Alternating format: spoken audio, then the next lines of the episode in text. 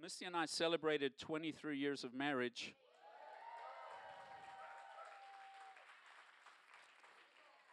Two days ago, amen.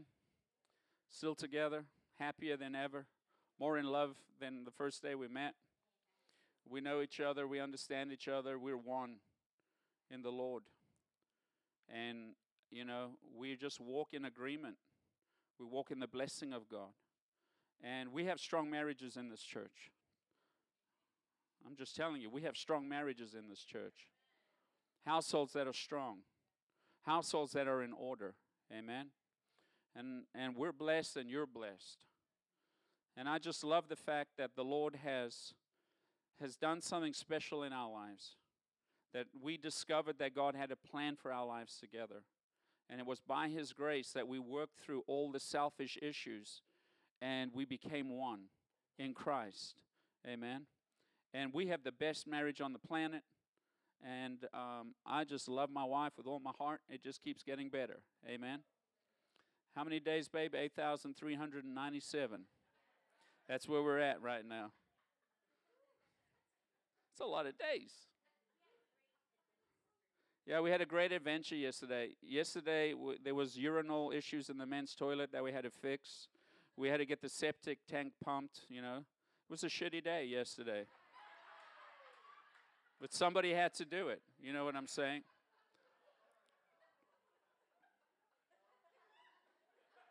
That's the first day, you know, of 2023 day one, you know. And sometimes it just hits the fan, you know what I mean? You just got to deal with it as it comes. But we had a lot of fun doing it, right? Even in the stinky stuff, we have fun.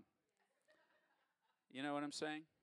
And then, you know, it wasn't what, two, three, four, maybe four o'clock yesterday afternoon. Somebody texts us and says, Pastors, we love you. Happy anniversary.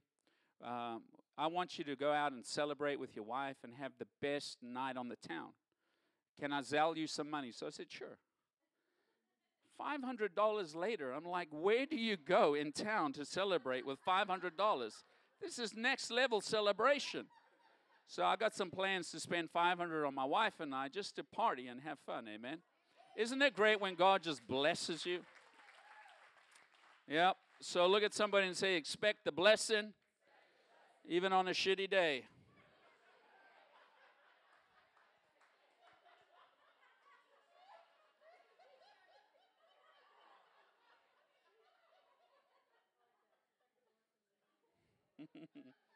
we need a t shirt. Expect the blessing. And with a poop emoji day.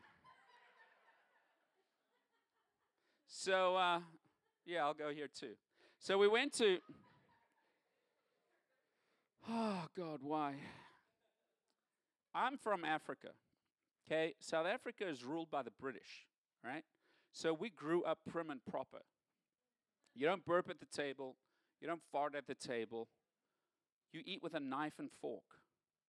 You don't eat with your fingers. You don't just eat with a fork. You eat with a knife and a fork. And there is cuts, cutlery etiquette that you have to know. There's a certain way you sit at the table. There's a certain way you fold your napkin. There's a certain way you put your knife and fork when you're done eating. This is Africa, just helping you. Definitely not America. And so, you know, there's, there's, there's just all these prim and proper things that you have to do. You know what I'm saying? Like, that is not proper. The way you talk, the way you walk, the way you have to greet people. Nobody walks by you. It's, it's hello, sir. Hello, ma'am. You open the doors for women. You, uh, you, you are courteous. You are helpful. You're kind. There are all these different things that you have to learn. When I went to school, I had to wear uh, we call them smart shoes. You would call them dress shoes. We we we we wore suits to school. We had pants. Uh, we had belts. We had shirts tucked in, collared shirts. We had to wear a tie. You had to wear a jersey with a blazer. Everything had to be ironed. Your hair couldn't touch your eyebrows, your ears, or your collar. My mother was a hairstylist. She had a salon. I was always in trouble doing new things to my hair that were not allowed by the school system. And then I came to America. And I met the south, southern ghetto American wild woman from the West. And everything that was prim and proper in my life was offended. It was broken. It was smashed. At the dinner table, you do not talk about blood. You do not talk about guts. You do not share surgery stories. You don't share woman, female part, and uterus stories at the dinner table. This is not proper. And I am a pastor. Do you not understand? I am a holy man of God. These things are not proper. Let me tell you something, man. Did my prim and properness get smashed over the years? And then yesterday, we went to a baby shower. The games that they play are inappropriate. And I, I raised my hand to play, but I did not know what was coming. And so I will say shitty day from now on and not worry about it. Amen. Look at the person next to you say, We're going to be real and we're going to enjoy life. We're not going to be religious. We're not going to be stuck up and pretend like we're great. Uh, out the window. Amen. Look at the person next to you. Tell him Jesus is alive. Slap him high five. So I had to go through a lot with my marriage in learning the American way. Amen. But I am happier man nowadays. I'm way happier than the stuck up British guy I came here being. Hallelujah. All right, that was fun. Uh, it is uh, James Horn's birthday this week, my father in law. We won't tell you how old he is. He's just a man of wisdom. Amen. But he'll be retiring this year, and he's going to be coming home, and they're going to be with the family a lot more, and so we're very excited about that. Amen. Who else is having a birthday this week or this month? Come on, give them a big round of applause. Happy birthday to y'all. Anniversary. Whose anniversary? How many years? How many? Woo! Five years. Come on, man in faith. Five years. Yeah. Any other anniversaries? How many we got? Come on, 27 years. How many? Two years.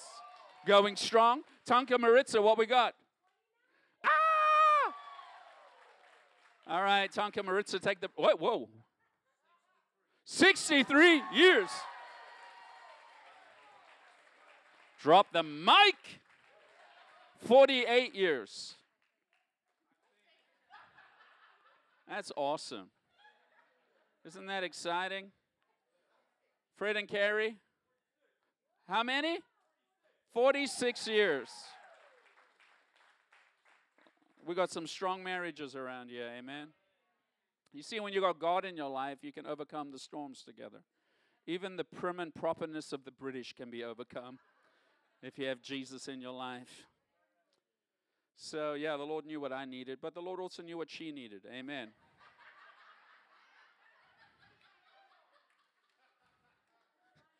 we saved each other. so, when we were in South Africa, let's tell some more stories. So, we're in South Africa, right? We went to Boulders Beach, and I don't know what happened. I don't know what Misty said to me or something, and I just got irritated with her.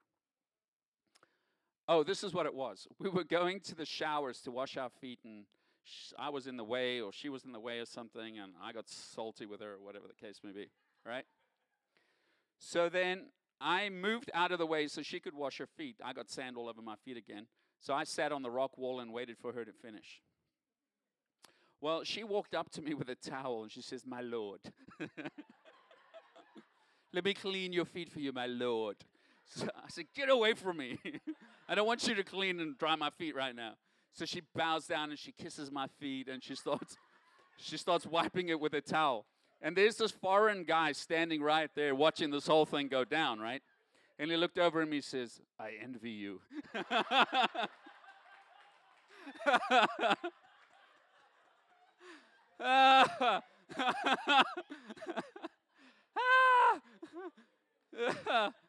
Too much fun. Uh, okay, let's try reel this back in. Uh, well, let's pray. Father, we thank you for your word. And I thank you, Father, that your word is sharper than a two edged sword. It divides between the soul, the spirit, the joint, the marrow, and it goes right in to the intentions, the thoughts of the heart. And Father, I ask that your word would come alive on the inside of us today and that you would transform us in Jesus' mighty name. Can I get an amen? So the Lord has really put it strong on my heart this month to talk about building our lives on a solid foundation. If you would open your Bibles with me and go to the book of Matthew, Matthew chapter 7, verses 24 through 27. And it says, Anyone who listens to my teaching, Jesus speaking, and follows it is wise, like a person who builds a house on solid rock. Though the rain comes in torrents and the floodwaters rise and the winds beat against that house, it will not collapse. Why? Because it is built on bedrock. But anyone who hears my teaching and does not obey it is foolish, like a person who builds a house on sand. And when the rains and the floods come and the winds beat against that house, it will collapse with a mighty crash. And so this is very foundational. As we, as followers of Christ, we as children of God, we who believe in Jesus Christ, there is a specific way that God expects us to build our lives. We're supposed to build our lives on His teaching. Look at somebody and say, as a Christian, as a follower of Christ, you have been commanded to build your life on the teachings of Christ. If we're going to call ourselves disciples, if we're going to call ourselves followers of Christ, that means we have to learn from him and do what he does. People wear those bracelets. What would Jesus do? Amen. And that is a reminder every single day that we're supposed to live according to the teachings and the principles found in the Word of God. If we want to have solid lives that can weather any storm, Jesus didn't say if the storm comes. Jesus said, when the storm comes. That means life guarantees that you will face storms, you will face trials, you will face circumstances that are out of your control. But Jesus makes a promise to you, and He says, when you face the storm, if you will build it on what I teach you, your life will be solid and your life will weather every storm that it faces. Can I get an amen? And so, what you have to understand is that in life, there is a world system. You're not really fighting the devil, you are you are standing against a system that is anti God. The devil's not fighting you personally, he has a system, he has a structure, and he wants to pull you into that system. And what God wants to do is He wants to take you out of the world system and He wants to put you in the kingdom's way of doing things. That's why Romans chapter 12, verses 1 through 3, let's go there. Romans 12, probably one of my favorite scriptures, portions of scripture. It says, And dear brothers and sisters, I plead with you, I beg you, give your bodies to God. He's not just talking your soul, he's not talking your spirit, he's saying, Give your body to God. Give him your hands, give him your feet, give him your mouth. Everybody say, My body. See, your body is the temple of God. And God wants this body to be separated from the things in the world. He wants it holy. He wants to use this body to do His will, not allowing you to use your body to do the enemy's will. Can I get an amen? The devil has a plan for you, but God has a plan for you. And it says here, Give your bodies to God because why? All for all he has done for you. Let them be a living and a holy sacrifice, the kind he will find acceptable. This is truly the way to worship him. How many of you want to know what true worship looks like? we think it's up here raising our hands, crying while we sing, Hallelujah. It says this is the way to worship Him. Don't copy the behaviors and the customs of this world. Look at somebody and say, Do not copy the behavior and the customs of the world. Find somebody else, tell them, Do not copy the behavior and the customs of the world. Say, I will not use my body to copy the behavior and the customs of the world. He says, But what? Let God transform you into a new person by changing the way you think. Then you will learn to know God's will for you, which is good, pleasing, and perfect. And so when you're starting to follow Jesus, there has to be proof that you're following him. You see, coming to the altar and praying a prayer and saying, Jesus, forgive me for my sins. And you make a decision that you are the Son of God, you are the Christ, and you believe in who He is, that He died for your sin, and that you're going to follow Him. That means there has to be characteristics in your life that prove that you're following Jesus. John the Baptist warned those that were coming to be baptized. He said, Who warned you of God's coming wrath? Who is it that warned you? He says, You got to prove by the way that you live that you've repented. And it's the same thing with Jesus. Coming to the altar and praying a prayer, but then not changing your lifestyle holds no value. You have to change the way you think. That's why we have to study the Word of God. We have to relearn how to do some things. When I moved from South Africa to America, I had to relearn things. You don't drive on the left side of the road, you drive on the right side of the road. If I came over here and said, Well, I'm not learning American culture and American custom, I'm just going to go with the British custom that I grew up with, five people would have died, including myself that day. Journey over. And so there are customs and patterns that we grow up with in American culture that we think is right, but they're against the Word of God. I'll give you an example. Growing up in South Africa, I grew up in a time of segregation where white people and black people did not live in the same communities. There were white toilets, there were black toilets, there were white schools, there were black schools. Everything was segregated, everything was separated by law. And so I grew up in a culture that taught me these things were right. Are they right? No, they're not right. Did I know? No, I just grew up in it thinking that this is the way it is. And you grow up in American culture thinking that certain things are just normal and are correct. But when you read the Word of God, you discover they're not correct. Amen? And so we cannot allow the, the customs and the patterns of the world system to rule in our lives we have to transform in our thinking and we have to change our ways to line up with the Word of God. And when we transform our lives to do this, no matter what we face, Jesus guarantees that we'll stand through it. Who wants a solid life? Then we have to build it on the Word of God. Can I get an amen? Look at somebody and tell them to their faces if you want a solid life, build it on the Word of God.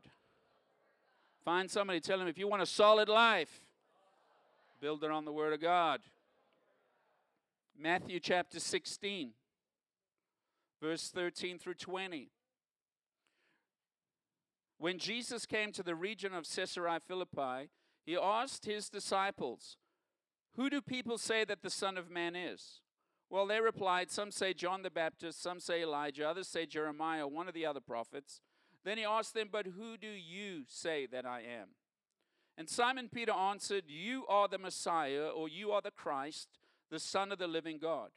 Then Jesus replied, You are blessed, Simon, son of John, because my Father in heaven has revealed this to you. You did not learn this from any human being. I'll read this and then talk. Now I say to you that you are Peter, which means rock, and upon this rock I will build my church. Everybody say, My church and all the powers of hell will not conquer it. And I will give you keys to the kingdom of heaven, and whatever you forbid on earth or bind on earth will be bound in heaven, and whatever you permit on earth will be permitted in heaven. And then he sternly warned them not to tell anyone that he was the Messiah. So here Jesus is saying that he will build his church. Everybody say his church. The church, the word church is ecclesia, the called out ones, or and it refers to a group of people. Look at the person next to you and tell him, You are the church. Whenever the Bible spoke about the word church, it never spoke about a building, but it spoke about the people. If you read the Bible, when they spoke about the building, they would call it the temple, they would call it the synagogue. But when you read them saying the church, they were talking about the people that actually went to the temple. They were the people that were followers of Christ. Say, I am the church. The word church isn't special. It's just a group of people that gather together for a specific purpose. But what makes the church special is Jesus says, they're my people. Jesus makes us special. Can I get an amen? Why? Because He's the King of Kings, He's the Lord of Lords. He died for us, He delivered us from sin, and He brought us back into relationship with God. And Jesus is working to purify His bride. He's coming back for a church, a group of people without spot, wrinkle, or blemish. They're going to be a glorious church when He returns. Can I get an amen? And Jesus loves you. Jesus protects you. Jesus watches over you. Why? Because you belong to Him. And Jesus said, Those who belong to me obey me and they follow my commandments. And my commandments are not burdensome or grievous. You know, when you love somebody and they ask you to do something, you don't do it with an attitude, you do it with a good heart. If my wife asks me to do something for her, baby, will you please da da da da? And I'm like, no, do it yourself. It's not going to be a happy day. Not in our marriage. Amen. And what about our marriage to Christ? When God asks his bride to do something, what is your attitude when you read the Bible? Is it like, Jesus, you're putting all these rules on me? It's such a burden to serve you. But he's saying, when you love me, it's a pleasure to serve me. You'll do it with a good heart. Amen. And so God wants us, everything that we do, God wants our obedience to come from a place of love. I love you with all my heart, with all my soul, with all my mind, with all my strength. Why? Because I belong to you, because you delivered me from sin, because you gave me your name, because you gave me every spiritual blessing available in the heavenly realms. You delivered me from sin, you delivered me from my torment, you healed me, you provide for me. Anything that I need, you are there for me, Lord God. Amen. And when we get the revelation that Jesus is the Christ, the Son of the living God, we become solid. Look at the person next to you and say, Who is Jesus to you? Is he a prophet? Is he a guy that dies every Easter? Is he born every Christmas? Who is he? Is he in a tomb? Is he a baby in a manger? Is he a carpenter's son? Is he from that little town called Nazareth? We know who your parents are. You're just the prophet. Or is he really the Son of God? And I'm telling you, family, that you can read the Bible and you can know about who Jesus is, but there comes a day when you hear from heaven and the Heavenly Father says, This is my Son in whom I'm well pleased. And when you hear from God the Father that Jesus is His Son, it changes your whole perspective of who Jesus is. Look at the person next to you and say, You need to get some revelation in your life. Say revelation. The word Simon, I believe the word Simon means leaf. The word Peter means rock. And God wants to take you from being something that's blown around by every wind of doctrine, and He wants to make you solid. He wants to make you solid, where you understand the purpose of church. You understand the purpose of following Jesus Christ. You understand that it's more than coming to a building on a Sunday morning you understand that it's more than just giving money in an offering, that it's something you do on the weekend or on a Wednesday night. This is not a weekend thing that you do like going to a restaurant or this is becomes a lifestyle. This becomes a new way of living. Can I get an amen? And God is looking for you to change your lifestyle. That you no longer look like the world, but now you look like children of God. There's a difference between people who blend into the world and who compromise, and those who are separated as children of light and shine bright. Even as Pastor Selena was talking this morning, she said, going to South Africa, our lifestyle looked different than, the, than the, what they've ever seen before. Why? Because they saw something different in them. And if we are just going to be like darkness, if we're going to compromise, if we're not going to be salt and light, how are we going to make an impact? Can I get an amen? Look at the person next to you and say, God wants to use you.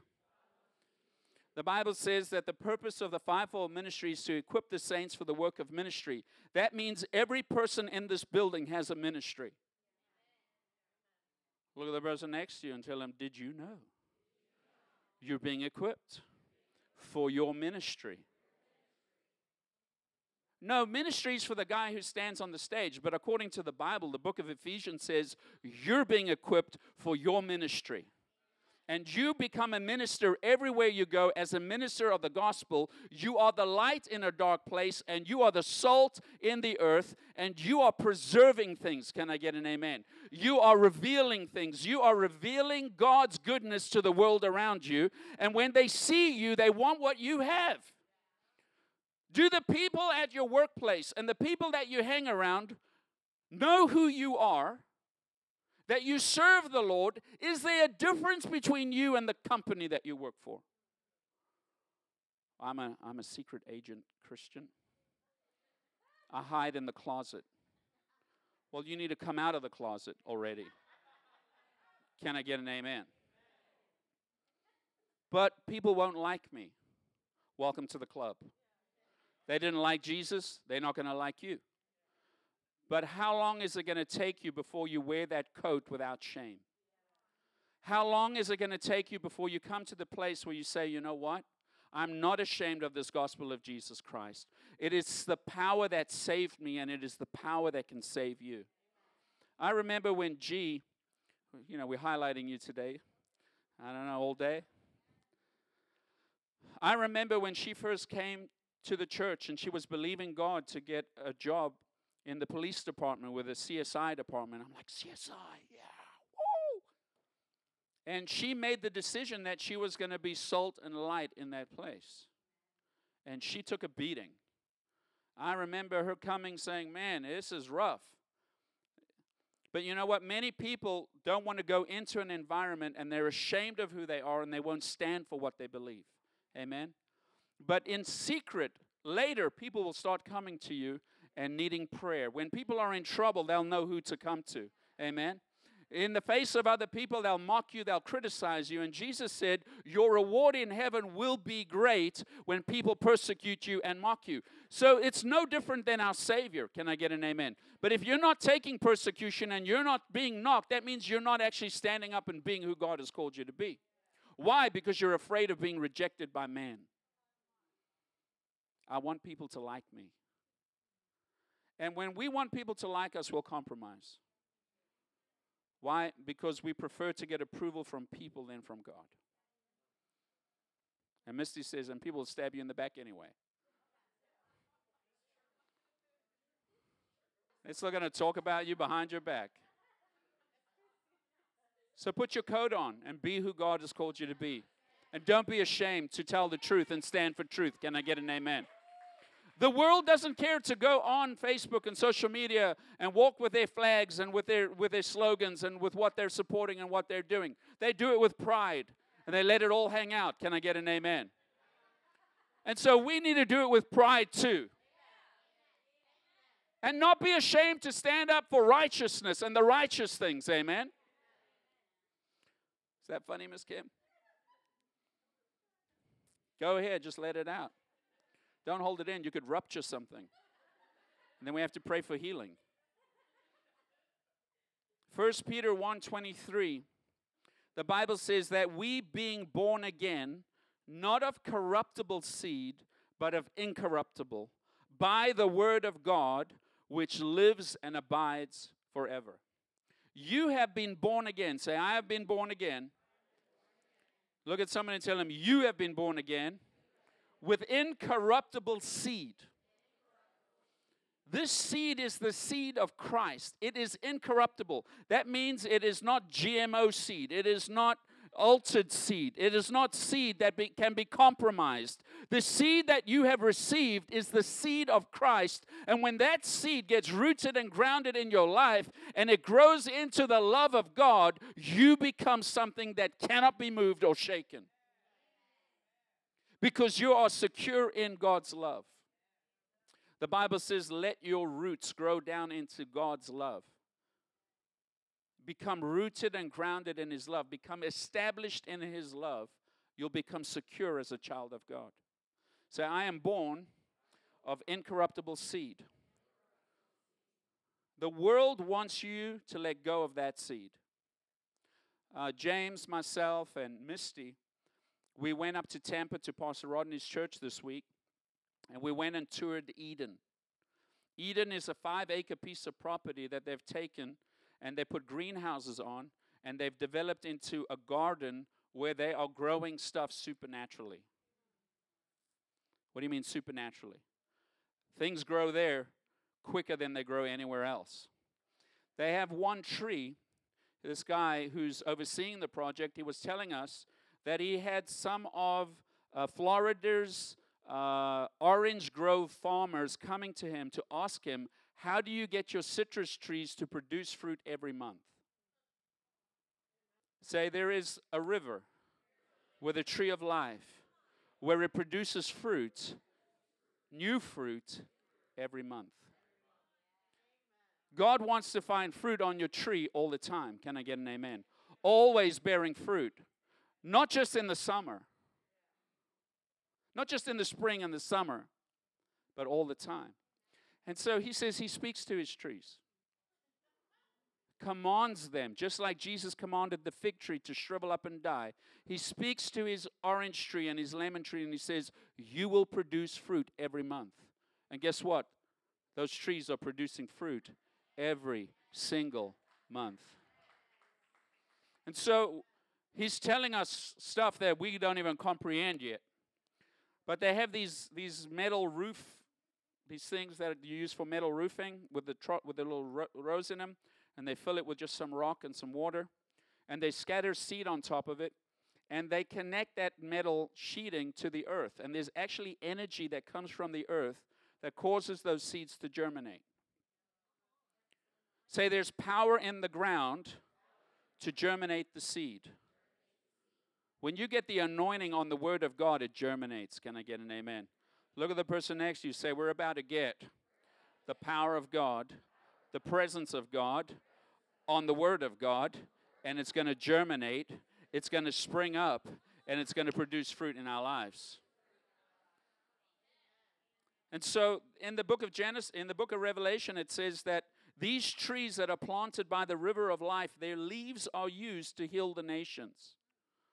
Look at somebody and say, The healing is in the leaf. And so they did tests on the stem and the leaf. And there is more nutrients in the stem and the leaf in the first 14 days of its life than in the fruit. Look at somebody say microgreens. In that plant that is two weeks old, there's more nutrients in that than eating. He said if we would take some of the, the, the crop, freeze dry it, and put it in capsule form, there's more nutrients in one capsule of microgreens than seven heads of lettuce. And I'm just sitting there watching this whole thing go down. And I realize that sometimes we're working too hard to grow up in the things of God.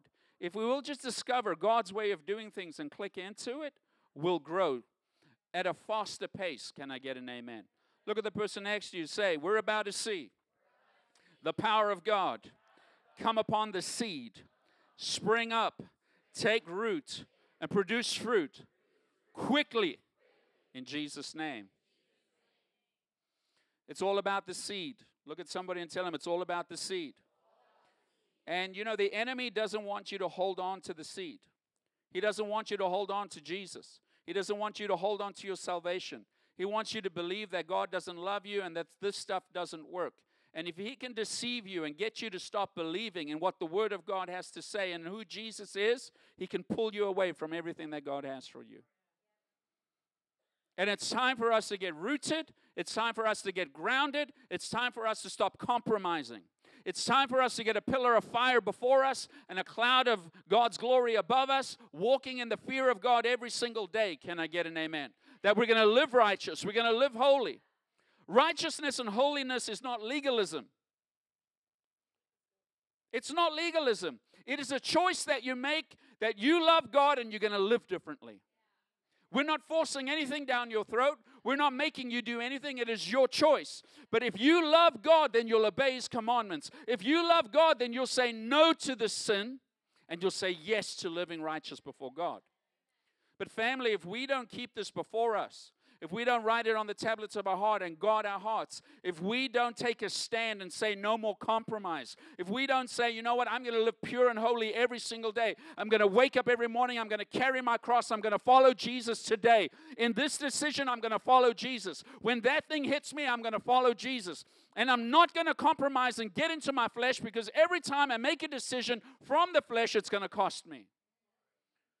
You lose, you lose it, it's going to cost you. Every decision you make has a consequence. Some of those decisions you make, the consequence isn't severe. It's going to cost you money. How many of you made some bad decision? It cost you some money. How many of you is it still costing you some money? There's some decisions you get through quickly. You overcome real quickly, but then there's other decisions that will stay with you the rest of your life. And there are other decisions that you can make that will actually take you out of this life. Don't tell me God doesn't take your decisions seriously. Your decisions and your lifestyle is important to God. And the enemy wants you to think that you can just get a grace card to sin and live any way you want and it's going to be fine with God. Don't worry, God will love you. That's a teaching going around in the body of Christ. It's hyper grace where you can live any way you want, and then Sunday come to the altar and just ask God to forgive you, and it's all good. Well, I'm here to tell you that's not how God expects you to live. You don't go around living to please yourself and sin every day, and then Sunday show up and say, Oh, God, fix me. Oh, God has to fix me. Why? Because Jesus died for me and the blood will do it. You are treading on dangerous ground. Can I get an amen? Let me read you a couple of scriptures.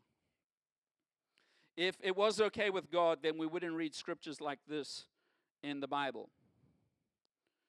Hebrews 3, verses 12 through 19. Take care, brothers, lest there be in any of you an evil, unbelieving heart, leading you to fall away from the living God. You could fall away from the living God by the condition of your heart. Look at the person next to you and say, God, your heart. It says, but exhort one another every day, as long as it is called today, that none of you may be hardened by this deceitfulness of sin. For we have come to share in Christ, if indeed we hold our original confidence firm till the end. Look at somebody and say, You have to hold your original confidence in Christ firmly till the end. It's not enough to believe yesterday, you have to believe today. Why? Because faith is right now. Are you living, believing God right now? Or are you saying, well, 20 years ago I used to live and believe God? Look at somebody and tell them faith is now. It says, today, if you hear his voice, do not harden your hearts as in rebellion.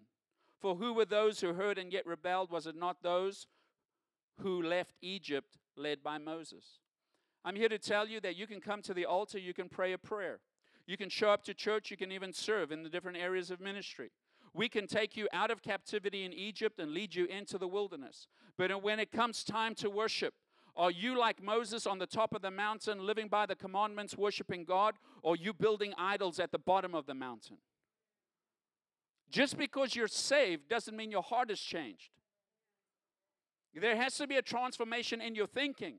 These Israelites that came out of Egypt saw signs and wonders. They saw 10 plagues hit Egypt. It didn't touch them, it took Egypt out. When they left Egypt, they left with all the gold. They went to the Egyptians and said, Give us all your gold. And they gave them all their gold. Stripped Egypt of all their wealth. They left Egypt wealthy. The Bible says that their clothing did not wear out. The Bible says there was not one sick or feeble among them. God healed every single one of them from every issue and every problem so that they could leave Egypt. When they crossed the Red Sea, they saw their enemy destroyed. They saw a pillar of fire. They saw a cloud. They saw manna. They saw quail. They saw water get turned from bitterness to being drinkable. They watched God do miracles. And when they got to the mountain, they made a decision to take the gold. Instead of building a temple and worshiping God with it, they built an idol. Why? Because just seeing miracles and seeing God do things doesn't change your heart. You have to get a revelation on the inside. God has to take out the stony, stubborn heart and He has to change you and transform you. And we don't want to read the Bible for information, we want to read the Bible for transformation. I can stand up here and quote scripture, and I can look fancy. I can wear my fancy jacket, and I can quote scripture. I can let it roll off my tongue. I can infuse a little uh, charisma behind it. And I can make you think, wow, this guy is really spiritual. He really knows what he's talking about. Wow. But what good is it to use the Word of God just to show off? Three year olds can quote Scripture. They can. But is the Scripture changing you? Is the Scripture transforming you? When you read it, do you tap into what your Heavenly Father is saying about that Scripture? Does that seed, does that word from God spring to life and bring transformation on the inside of you? Family, that's what we're going after. Look at somebody and say, We're going after transformation, not information. Just like Peter stood there and when asked the question, Who do men say that I am? Peter heard from his Father in heaven, You are the Christ, the Son of the living God. And I'm telling you, the minute that we start getting revelation, that we're not just reading the Bible and getting the seed, but the anointing and the presence and the power of God is coming upon that seed, causing that seed to burst forth and break into life on the inside of you. That's where you begin to change. Look at somebody and say, That's where I change. When the Word comes alive on the inside of me. Who's had revelation before? Who knows what I'm talking about? You're reading something, you've never you read it, and then suddenly, wham! I never seen that before. Did you see that? It was in the Bible. Woo! Baby, did you see this? And then they share something with you and it doesn't make any sense to you. Like, what are they talking about? But they're excited about it. Why? Because it's alive in them. And that's what God wants to do in your heart every single day. God wants to come alive. There must be living word, not dead seed. Look at somebody and say, I don't need dead scriptures in my head. I need living word in my heart. And that's what Jesus said man does not live by bread alone, but by every word that proceeds from the mouth of God. And this is how God wants us to live. God wants us to live in relationship with Him where we hear Him speak to us and we obey Him. Can I get an amen? There's two areas of sin that has to change in our lives. Look at the person next to you and say, There's two areas the outside and the inside.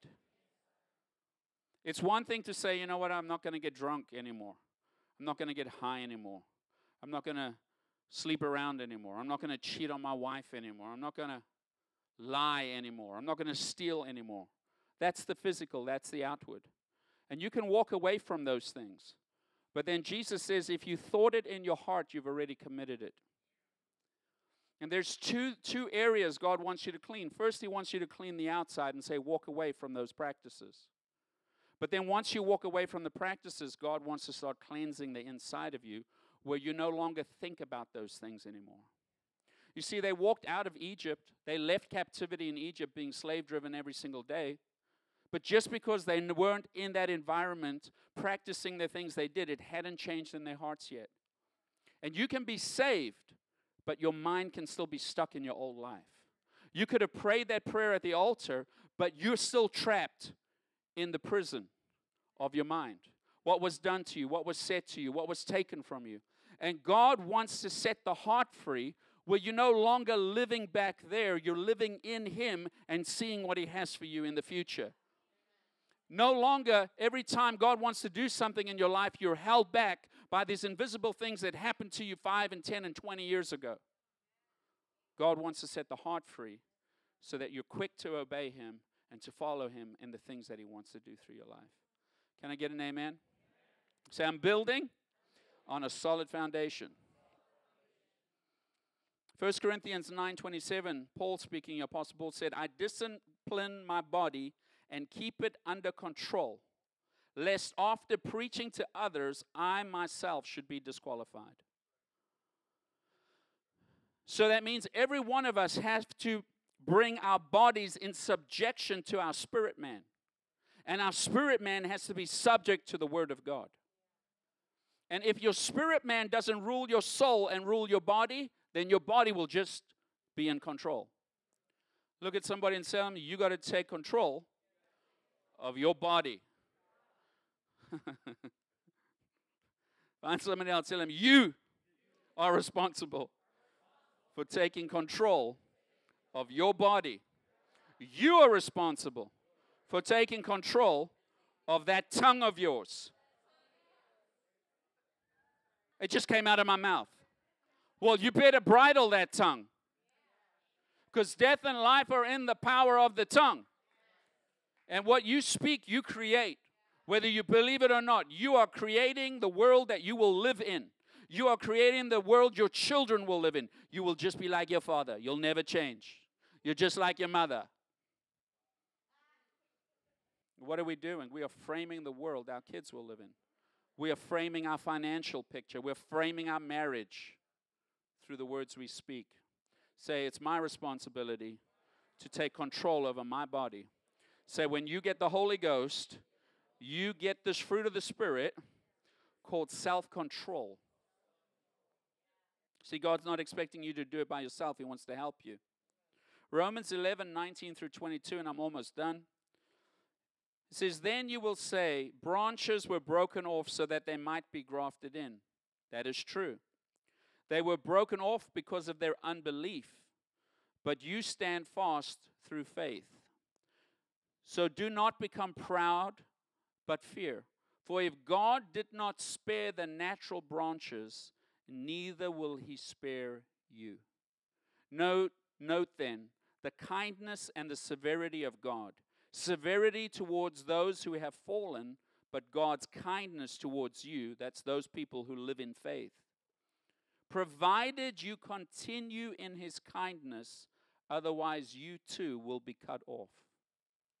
Look at somebody and say, once saved, not always saved.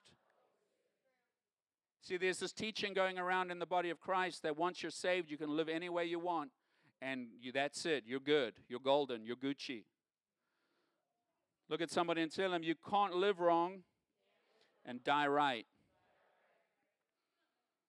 James 5:19 through 20 says, "My brothers, if anyone among you wanders from the truth, and someone brings him back, let him know that whoever brings back a sinner from his wandering will save his soul from death and will cover a multitude of sins." Revelation 3:11 I am coming soon, Jesus speaking. Hold fast what you have, so that no one may seize your crown. I would not want to get to heaven and lose my rewards. 1 Timothy 4:16 says, "Keep a close watch on yourself and on the teaching. Persist in this, for by so doing you will save both yourself and your hearers." so, family, it's very important to understand my wife and I have a responsibility. We have 23 years of marriage. Some have double that in this room. Amen. Some have triple that. But my wife and I have to lead by example. If we do it, then you think you can do it. And your leaders have to hold a certain standard. And you got to watch the company you keep. Because what you sit under what you come under, you are going to start doing what they do. My wife says it all the time. People are like elevators. They're taking you up or they're bringing you down. You cannot hang around the world and not become like the world. Can I get an amen? And so it's important who you hang around, it's important who you listen to. And we hold a standard of purity at Pure Church. Look at someone say, standard is purity. And so we're not we're not saying, oh, it's okay. You can get high three days out of the week now. You can get drunk at least two days. No, we're saying come under purity. Work your way to that standard. Amen. Make a decision I am stripping off the old nature, the sinful nature that's being corrupted, and I'm putting on my new nature in Christ Jesus. I'm going to walk in love. I'm going to walk in grace. I'm going to be a blessing. I'm going to speak life. Can I get an amen? I am changing my lifestyle. I will not be like the world. I'm going to be different. And every person has to take responsibility for their lives. We can preach the word, we can lead you to the water, you can hang around a company of people that are living right, but when you go home, what are you doing? What are you doing when nobody's watching? What are you listening to? What are you saying? Is your character the same on a Sunday morning when you're in front of the church and when you're at home at night alone? And there cannot be a separation between who you are today and who you are in the dark. You got to be the same person. Can I get an amen? That's why Misty and I don't wear masks. We don't have two faces. We're real. Here, what you get here is what you get when we're at home, when we're working, no matter where we go. Can I get an amen? We do not practice sin. I don't wake up in the morning saying, oh, everybody sins. We're all sinners. We all sin. I don't wake up in the morning planning on sinning. I don't have sin concept. I have a righteousness heart and I think righteousness and I walk in righteousness. I don't think sin. Can I get an amen? I have been delivered from sin. I have been set free from sin. My mind is not thinking on sinful things. I'm not thinking how I can cheat on my wife today, who I can lie to, who I can steal from. That is not on the top of my list. I cannot wait till I get home so I can get drunk tonight. I can't wait to go watch porn. It's going to be epic. While I'm driving, let's go for it. And if your heart has been taken captive by something that you cannot be set free from, then you need to come to the altar and cry out to Jesus and say, Jesus, deliver me from captivity, from bondage, so that I can live free from sin. Can I get an amen? You cannot make excuses because there's the power of God to set the captive free. Can I get a hallelujah? Can I get thank you, Jesus? Now I'll say this in closing. Most people don't deal with gross sin problems, but what people deal with is doubt and unbelief. You struggle in your mind, and that's just as much sin. That internal dialogue that you have going on, that attitude that you have towards people, that did I say attitude? Attitude that you have towards people, that that on the inside of you that's there, that's going to come out. That fear that you carry that you're not going to make it, that things are going to go wrong, that your kids are going to die, that you're going to get fired, that you'll never have enough. That, that thing that's in there that plays 24 7 to torment you, you got to get rid of that thing. You got to bring that ugly, stinky pattern of thinking to the altar and say, Today's the day that I am done with you. You don't live in my heart. You have no place in my heart. You're not going to tell me who I am. I belong to Jesus Christ, and if I'll come to Him, He will set the captive free. And you're going to make a decision that your heart is going to be pure, that on the inside of you, you're not going to struggle with these things anymore. Say, I'm not struggling anymore. That thing is going to die today. Not tomorrow, right now. There's this quote by uh, Pastor George Banov. He says this He said, If you're waiting to die to be free from sin, then death is your Savior, not Jesus. If you're waiting to die to be free from your torment, then death is your Savior, not Jesus. And there are people that are afraid of death, actually. And that is a fear that Jesus wants to set you free from even today. You're afraid of dying, Jesus wants to set you free. I want you to just close your eyes for a minute. Father, I just thank you. Holy Spirit, I ask that you would come and scan our hearts. Lord, that if there's anything in my heart, say that if, Lord, is there anything in my thinking, in my heart, my patterns of thinking, my attitudes that I'm bound in, I ask you to set me free. Reveal it to me. Show me the enemy in my soul so I can be free from it. I want to be free from torment. I want to be free from my mistakes, from my shame, my guilt, from pain in my physical body, from mistakes that I've made. I want my heart free to worship without interference. Lord, I ask this morning that you would just show us where the enemy has taken areas of our thinking captive, where the world has crept in and we've compromised. Lord, I ask that the fire of God would burn today. Lord, I ask that the hammer of the word would break hard hearts. Lord, I ask that you would come and deliver those that have been taken captive in their thinking. Father, I pray today that those who have physical things they cannot walk away from, things that they've been bound to, God, that you would set them free today. Father, those that don't have hope for the future, that you would break hopelessness today. Father, those that are here whose hearts have been crushed, who face difficult circumstances in their life, Father, that you would deliver them from that captivity and that you would give them a brand new hope today.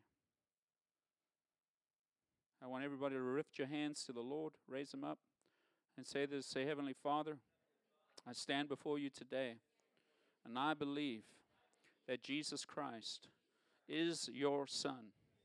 He came to this earth, He was born of a virgin, He lived a sinless life in obedience to you. He laid down His life, and He died. He paid the price for my sin he became a curse so that I could become the righteousness of God. And I thank you, God, that you didn't leave him in the grave, but you raised him from the dead. And Jesus Christ is a risen Lord and Savior. And I believe in him. And I put my trust in him.